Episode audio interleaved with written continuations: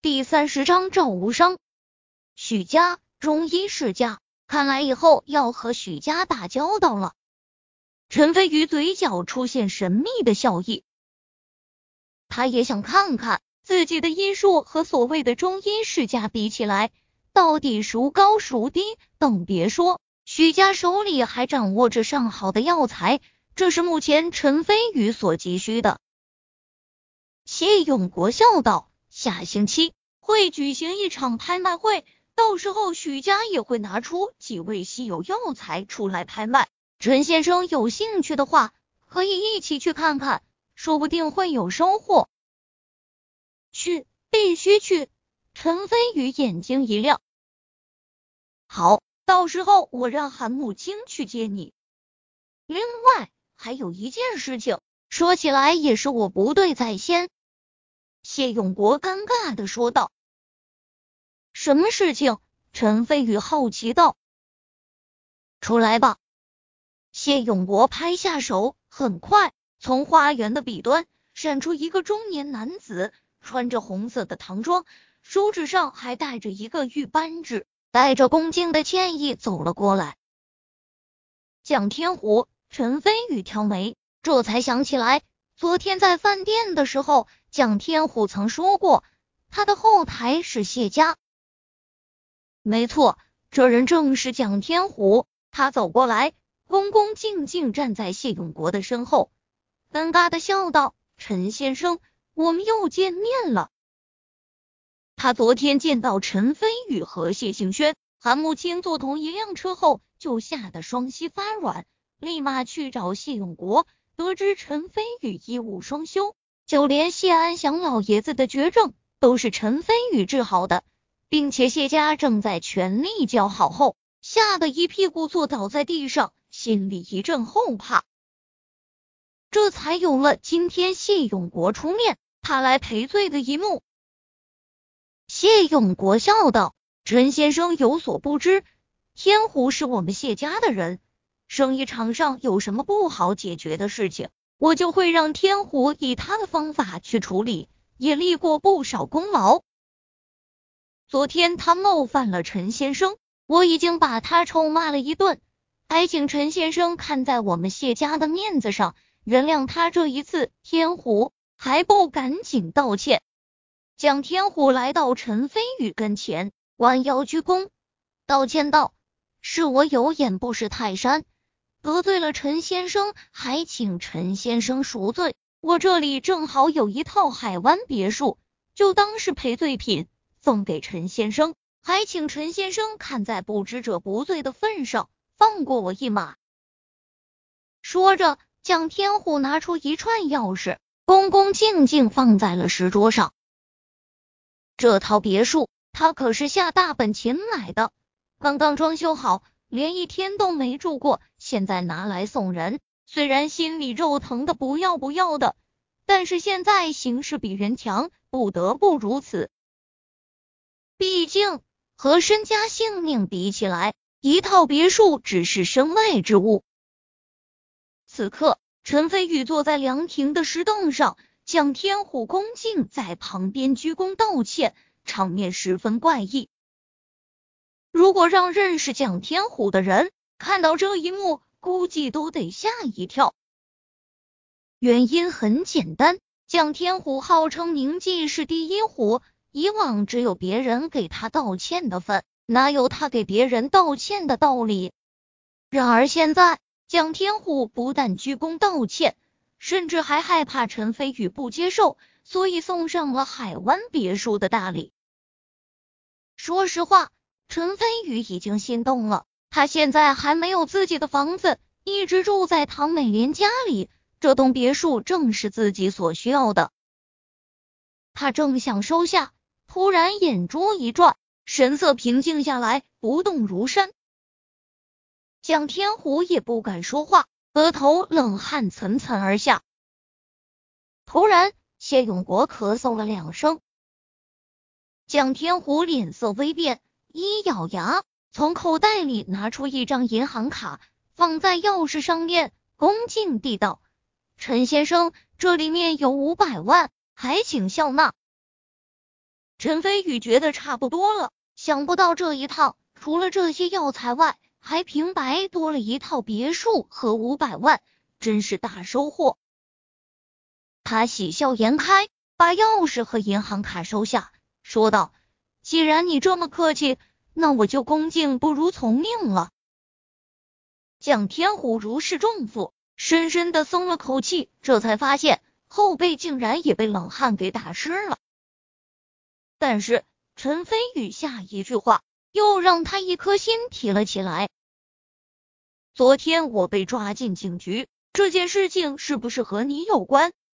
蒋天虎瞬间一个机灵，这位名技师的一方大佬连忙解释道：“陈先生，误会，误会啊，这都是李同伟在背后搞鬼。”蒋天虎把李同伟的计划。如实说了一遍后，便小心翼翼的看向陈飞宇。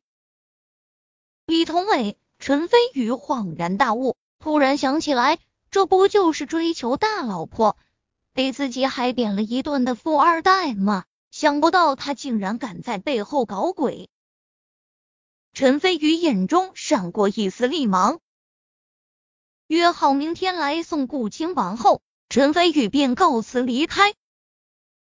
由于韩慕清不在，谢安祥就让谢兴轩去送他，而且谢永国还特地交代了送陈飞宇去郊外的海湾别墅。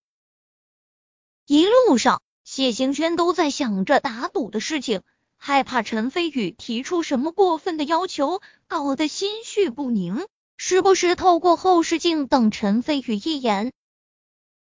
不过，陈飞宇全程闭目凝神。看都没看他一眼，这又让他微微失落。走到一半的时候，陈飞宇好似发现了异状，突然睁开眼睛，皱眉说道：“你随身有保镖保护？”谢行轩摇摇头，表示没有，略带傲娇地道：“在明记市还没人敢对谢家人动手，根本没必要带保镖。”陈飞宇眼神若有所思，突然说道。停车！谢行轩下意识紧急刹车，脑袋差点撞在方向盘上，怒道：“你有病啊！你在这里等着我！”陈飞宇径直打开车门下去，刚走出几步，谢行轩突然咬牙追下来，喊道：“打赌的条件你还没告诉我呢！”陈飞宇转过身。看着被青白色旗袍勾勒出玲珑娇躯的谢星轩，嘴角突然出现一丝坏笑，向他走过去，很快就来到谢星轩的跟前，鼻端都能闻到淡雅的香气。你你要做什么？谢星轩突然呼吸有些急促，难道他想亲自己？紧张羞涩之下，他下意识就想逃回车内，但是转念一想。本来就答应输给陈飞宇一个条件，如果是亲一下，也不是不能接受。我谢行轩行事同样言出必行。谢行轩紧张的闭上双眼，仿佛视死如归，只是红透的脸颊以及微微颤抖的眼睑，都显示出他内心的羞涩与紧张。下一刻，和谢行轩所想象的画面不太一样。陈飞宇并没有亲吻她，而是伸手抱住了她，在她耳边吹口气，略带调笑道：“等我想好了，我会告诉你的。你现在乖乖在车里等我，不要出来，我很快就会来。”谢行轩第一次和异性这么亲密，耳垂更是他私密的地方，被陈飞宇热气一吹，只叫浑身酥软。要不是被陈飞宇抱着，差点就站立不稳。陈飞宇放开他后，转身朝前方走去，同时天上下起了蒙蒙小雨。看着陈飞宇的背影，谢行轩眼神复杂。陈飞宇向前走了一段距离，来到一座石桥上，这里比较偏僻，没什么行人。突然，在小桥的对面。出现一个黑衣男子，眼神冷酷，浑身散发着凛冽的气息，一看就知道来者不善。我好像不认识你，为什么要跟踪我？陈飞宇双手插兜，神态轻松自如。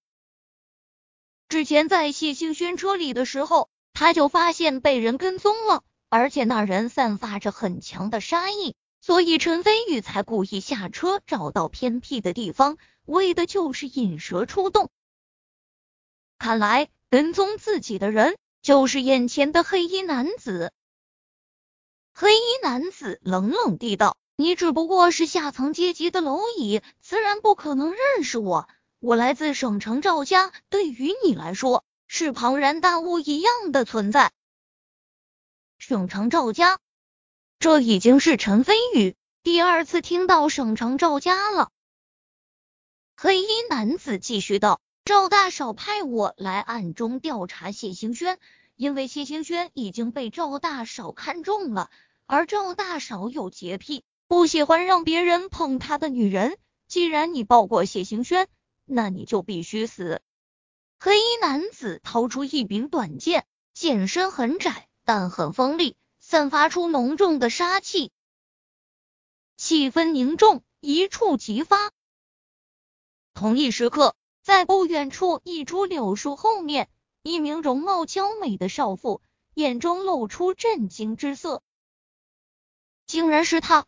这下事情麻烦了。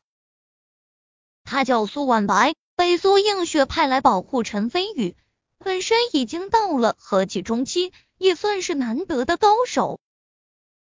但是此刻他一颗心沉入谷底，因为他已经认出来了，那名黑衣男子是赵家的高手赵天来，相传已经到了通幽初期境界，曾靠着手中短剑单挑过十个特种兵小队胜而无伤，从此名声大振，被称为赵无伤。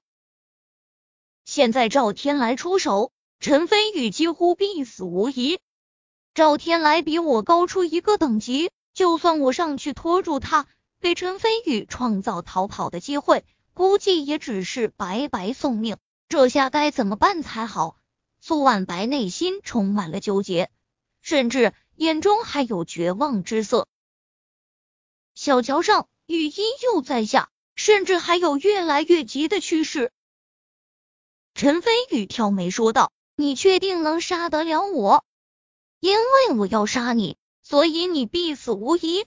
记住，我叫赵天来，也叫赵无伤。”赵天来缓缓说道，身上散发出的杀意愈加浓郁。陈飞宇耸耸肩说道：“天要下雨，娘要嫁人，你要送死，那我只好成全你。”